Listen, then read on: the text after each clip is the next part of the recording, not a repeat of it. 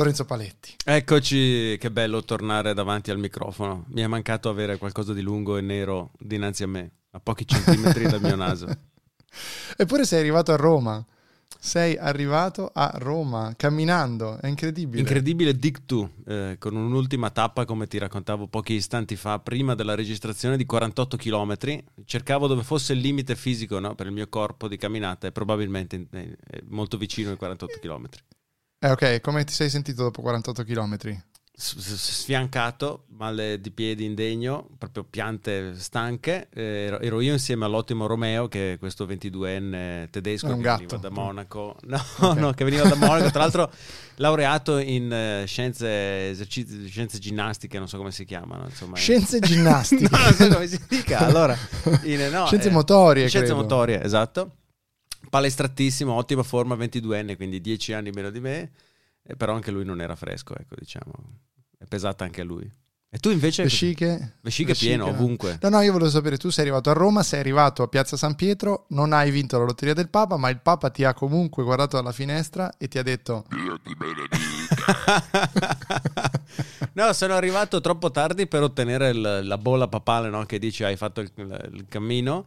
Sono ripassato la mattina dopo in segreteria, dove me l'hanno fatta, e il vescovaccio che era dentro, che mi ha fatto questo foglio, mi accompagna fuori in piazza e mi fa: guarda, se vuoi adesso c'è il Papa in udienza, lasci giù lo zaino qui, vai là e puoi andare in udienza al Papa. Ma veramente? Te lo giuro. E tu sei andato in udienza al Papa, ti sei seduto in sala d'attesa e questa è la musica che è partita, suppongo. Esatto, perché anche il Papa usa Cisco, che ringraziamo per questo. Ma sapete, cari ascoltatori, quando è che Lorenzo si è veramente stupito in quel momento, quando ha detto no, incredibile, non pensavo che anche il Papa potesse essere un ascoltatore di ultima fila, è quando l'altoparlante ha diffuso questa musica.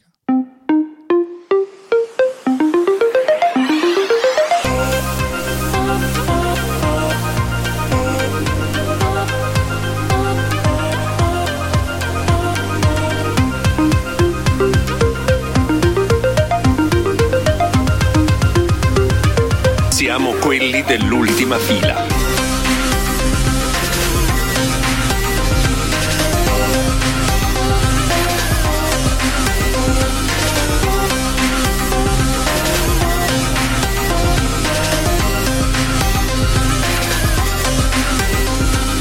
Siamo quelli dell'ultima fila. Ottimo, molto bene. Benvenuto Lorenzo a questa puntata post Via Francigena, ma soprattutto post IFA. Perché stiamo ancora facendo finta di essere un podcast lontanamente ispirato alla tecnologia. No, lontanamentissimamente ispirato alla tecnologia, però è una tecnologia che piacerà anche a te, perché il tema di oggi in realtà non sono le tecnologie, ma sono le tecnologie che abilitano l'amore. Bellissimo, cioè oggi pensa che abbiamo un tema. Esatto, pensa che oggi abbiamo un tema, nel senso che io sono andato all'IFA e all'IFA non c'era quasi niente, diciamocelo chiaramente. Di solito c'erano 30 hall, cioè 30 padiglioni all'IFA, quest'anno ce n'era 1,5 di espositori. Solo Huawei aveva messo un gigantesco espositore e davanti a Huawei ce n'era uno altrettanto grande, preparati, della Satisfyer. Come si scrive? Dov'è la Y? Quante Y soprattutto? Satisfyer. Satisfyer con la I. Ok, Satisfyer. Il Satisfyer, c'è stata una interessante discussione fra me e il mio editor Alessandro Scarano, che salutiamo. Ti volevo cogliere. Di Domus. Benché sia un acquirente di VanMoof, non lo salutiamo. Bravo, che tra l'altro pronunci VanMoof correttamente. Senti, abbiamo incontrato questa imprenditrice spagnola che ha creato, prima lei era una dei manager di Flashlight, che tu conosci bene. Sì, quello scritto con la E, non con la A. Sì, okay. Esatto. E cosa fa? Andate a cercarlo per chi non lo conoscesse, davanti possibilmente ai vostri figli o ai vostri nipotini. Cercate Flashlight con la F-L-E-S-H Light. Vabbè, Lorenzo ora si schermice, ma è il masturbatore maschile più famoso in assoluto. Lei lavorava per loro, poi insieme, insieme al Tenga, diciamo, però. Sì. Insieme al Tenga, bravo. Peraltro protagonista già di un'altra puntata, ti ricorderei, esatto. L'ultima fila. Sai cosa ha fatto lei? Ha fatto un altro tipo di masturbatore, che però è medico. E praticamente si connette con un'app che ti insegna ad utilizzare, è vero, ti insegna ad utilizzare i muscoli della parete pelvica per correggere l'eiaculazione precoce. Bellissimo. Quindi tu puoi, per dire, non solo ha questa efficienza di tipo medico, ma tu puoi anche comprarlo e dire: no amore, guarda, è un presidio medico che mi è stato prescritto dal mio... Esatto. Da un professionista. Esatto. Bello, esatto. Bellissimo. E abbiamo una foto da... Mandiamo una foto, facciamola vedere com'è. Se potessimo in questo momento lo metteremo su l'Instagram di Ultima Fila, quindi Ultima Fila Cast.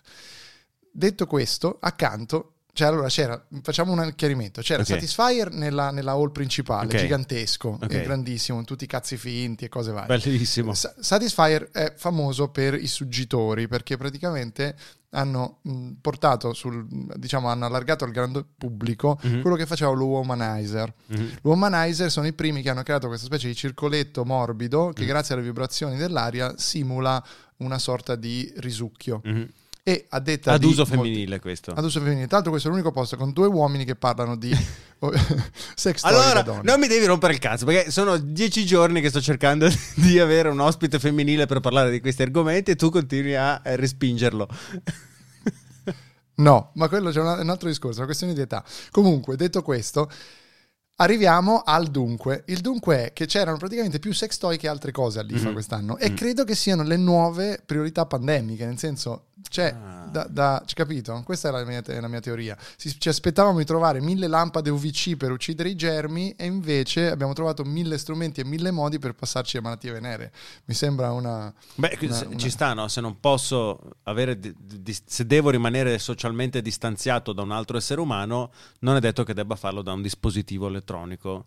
O no? Assolutamente elettronico chiedo, no, cioè... ma neanche totalmente elettronico, esatto. Anche lì però si connettono tutti con le applicazioni. Questo ci ha portato comunque anche a fare discussioni e discorsi durante l'IFA con una persona, almeno me personalmente la conosco già da 3 o 4 anni, ed è il fondatore di MysteryVibe. I nomi di queste aziende sono magnifici. Qui dov'è la Y? Misery VYBE Vibe. Allora, ora io ho questo reperto, ovviamente, che direi di mandare, perché siamo finiti a parlare con lui, che è uno che è sposato da 16 anni, ha un figliolo, però è un grande teorico delle relazioni aperte. Ok. E la sua lo è? E la sua lo è. Okay. Con la moglie lo è, lo confessa tranquillamente. Ed è interessante parlare ora. Sarà in inglese questo intervento, ma i nostri ascoltatori, penso quei pochi che ci sono, sono praticamente dei C22 di inglese ormai, quindi non dubitiamo che sappiate. Poi semmai rifacciamo un intervento e ne riparliamo dopo. Però insomma, Soum Rakshit, che io conosco appunto da 3 o 4 anni tramite l'IFA, poi avevo incontrato anche a Londra e altri giri dietro con delle... Vabbè, lasciamo perdere. E di fatto... mi racconta una cosa, mi dice una cosa secondo me rivelatrice. Quindi agevola l'audio. Aspetta. Ce la posso fare? Non so più usare la cosa. Mentre tu eri sulla devi solo premere un bottone. Attenzione, via. Soum, tell me why it doesn't make any sense that people don't open up their relationship after so many years. I think the obviously it depends on every couple, but the way we see it in terms of our research is that if you think of food is very fundamental, just like sex. And if you were cooking at home every day and you've been together or you've been doing that for 20 years, if you eat the same food every day and you don't introduce any variety, you're not going to get excited doing that every day. You know, let's say you eat pasta and you're very specific, one type of pasta with, you know, one type of cheese. And you cook that every day, you eat that every day. After 20 years, you will still eat it. You know, you are not going to mind eating it, but then that's not going to excite you like, let's say, a new kind of gelato you just see and you're like, never eaten that or you haven't had that for ages. You're like, oh my God, I love that, right? So I see relationships in the same way is whatever it is, whether it's a toy, it's erotica, it's other people, you know, it's parties, whatever it is, you need something to spice it up. That to mystery. Spice the pasta up. Exactly, to spice that up, to bring that mystery in the bedroom, because otherwise you're doing the same thing every day, and 20 years later you would just feel like, okay, just you take it for granted, you don't really get excited with each other, and then you drift apart often.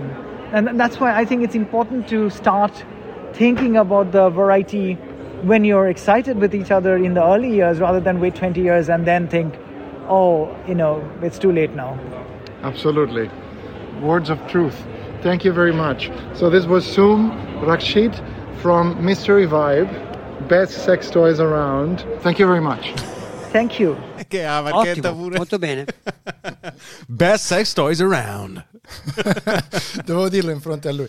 Comunque penso che sia stato chiaro, no, il ragionamento di Soum. È una cosa che ho sempre detto anch'io ai miei amici, soprattutto quelli che si vogliono sposare, no? Ed è, cioè, io capisco che ti piaccia la pizza, però guarda che mangiarla tutti i giorni dopo un po' stanca. Vedi, questo è un po' il tema. Comunque noi non vorremmo sembrare ovviamente i soliti maschilisti che dicono questo no, perché l'uomo deve prendere. No, questo vale ovviamente. Ovvio. Tutto allora, vale intanto indipendentemente dal genere della coppia. Questo vale per qualsiasi tipo di coppia. LGBT, FMN, PQR, SPQR, qualsiasi tipo di coppia. E poi vale ovviamente nell'ottica di mantenere una relazione, perché se tu ci pensi, le relazioni noi le consideriamo come riuscite solo se durano all'infinito. Oh, qui tu pensi, questo è un altro grande tema, bravissimo. Finisce una relazione e la relazione automaticamente è un fallimento. È un fallimento. Chi cazzo l'ho detto? No, con me sfondi una porta aperta. È una cosa molto Alain de Bottoniana questa che dici. Ma attenzione ragazzi, amici e amiche soprattutto.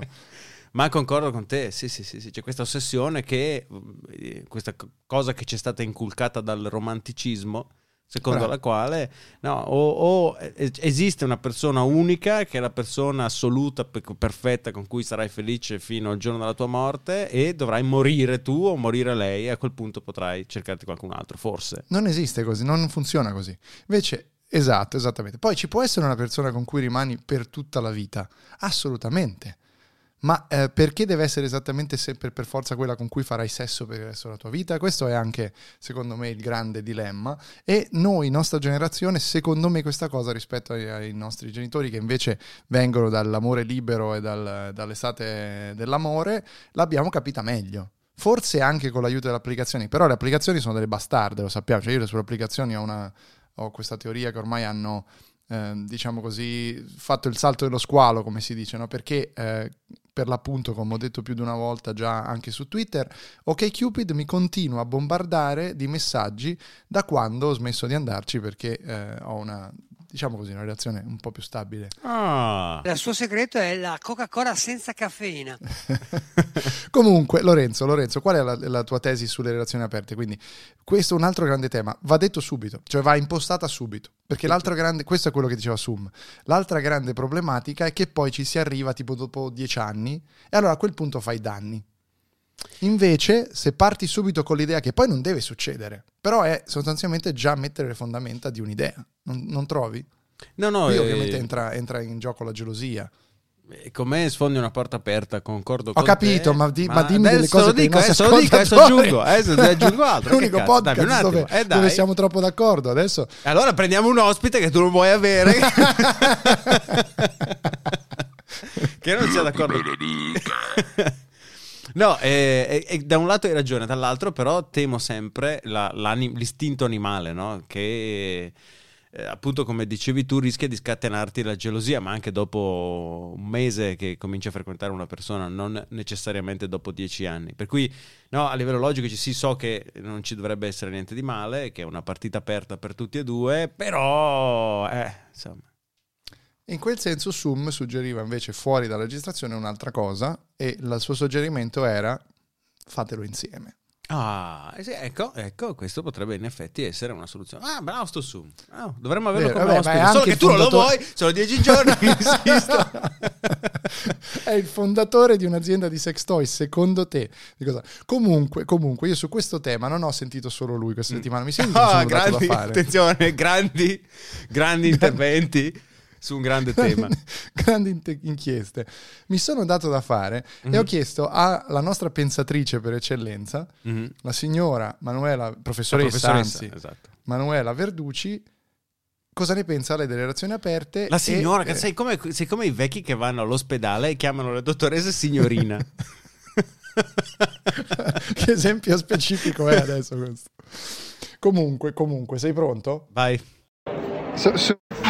La professoressa Verducci ha appena pronunciato la frase desideri masturbatori, se non sbaglio. No, dicevo, è una forma narcisistica contemporanea del desiderio, quella di cercare prima prima di coltivare il desiderio personalmente e poi cercare una persona che possa soddisfarlo, invece che lasciar nascere il desiderio dall'interazione con l'altro, no? Quindi non prevedere, non programmare, non usare l'app, ma semplicemente essere aperto alla possibilità di incontrare una persona al bar, al ristorante, eccetera, perché qualunque cosa potrebbe succedere, no? Giusto? Deve essere un episodio post-IFA, ma cosa c'è di meglio di parlare delle relazioni rispetto alla fiera tecnologica piena di sex toys, peraltro? Infatti. A proposito, mi sono scordato di portarti il sex... Un souvenir. Risolveremo presto. Appunto, è quello. È una tendenza... Glissiamo su questo souvenir. È una tendenza masturbatoria questa, cioè quella di cercare una persona a caso, non è importante chi sia, non è importante cosa c'è tra di noi, per soddisfare un desiderio. È una tendenza narcisistica che non ha bisogno dell'altro, che non nasce insieme all'altro, ma è il risultato. Sto facendo un pippone da prof Verducci. Ma è il risultato di un'interazione vera, reale, là fuori con l'altro, no? Giusto? Questo dovrebbe essere il desiderio. Cosa direbbe Foucault di tutto questo? Direbbe che probabilmente Tinder è una prigione, banalmente. O direbbe anche guarda che figo quel moretto laggiù, penso Foucault. Però... È questo, forse la parola moretto non la userebbe più no. Tanto a cuor leggero di questi giorni. No, ma moretto di capelli, cosa hai capito? No, perché qua c'è la Morenstrasse qua dietro. L'hanno cambiata. Ti ricordo che è stata cambiata.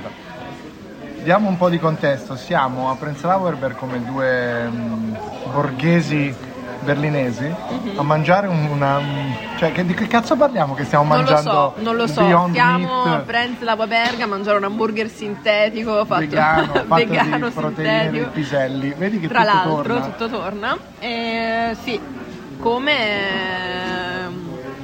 i peggio liberals clintoniani, assolutamente lontani dalla lotta di classe. Quindi, per chiudere, il tuo giudizio finale sulle relazioni aperte, che intanto abbiamo appurato che proprio a livello di nome e di parola e di formula finale, relazione aperta già di per sé va male, invece se andrebbe chiamata, mi hai detto, ribadisco matrimonio all'italiana, cioè con tutto sto casino che abbiamo fatto, sperimentiamo, facciamo relazioni aperte, poliamoria, eccetera, per i nostri ascoltatori a Berlino magari. Sì, esatto, a Berlino alla fine facevano bene quello che facevano già genitori, nonni, eccetera, da sempre, cioè sposarsi, commitment con una persona sola, e poi io non ti dico quello che ho fatto io e te non mi dici quello che hai fatto te. E quindi sei per l'ipocrisia. Un'ipocrisia sincera, nel senso che tutti e due sappiamo che siamo ipocriti, però... È un'ipocrisia sincera.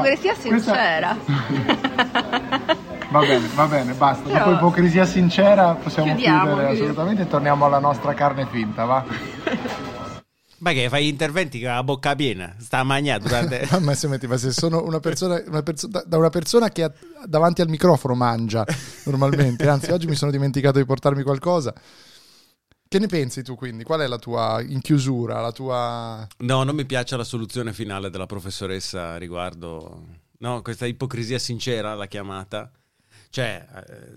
O si gioca a carte scoperte, ce lo diciamo piuttosto, no? Ci sposiamo e tra i voti iniziali c'è anche sappi che ti metterò le corna, non te lo dirò, e se tu dovessi mettere le corna, non me lo dirai, okay. Saperlo.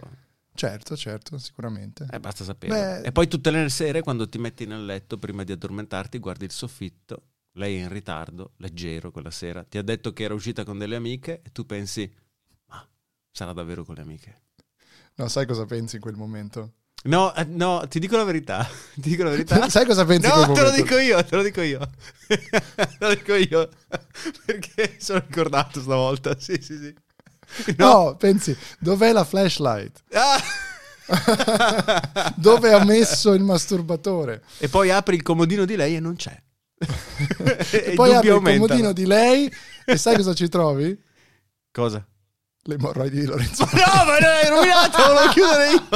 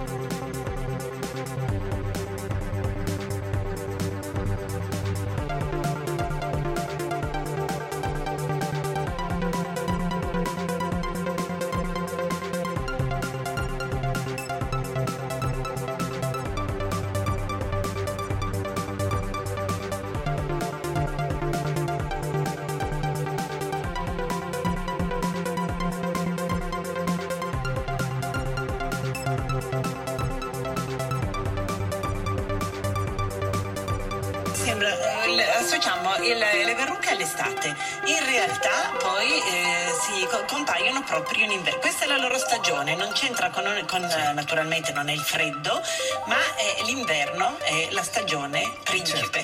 Certo.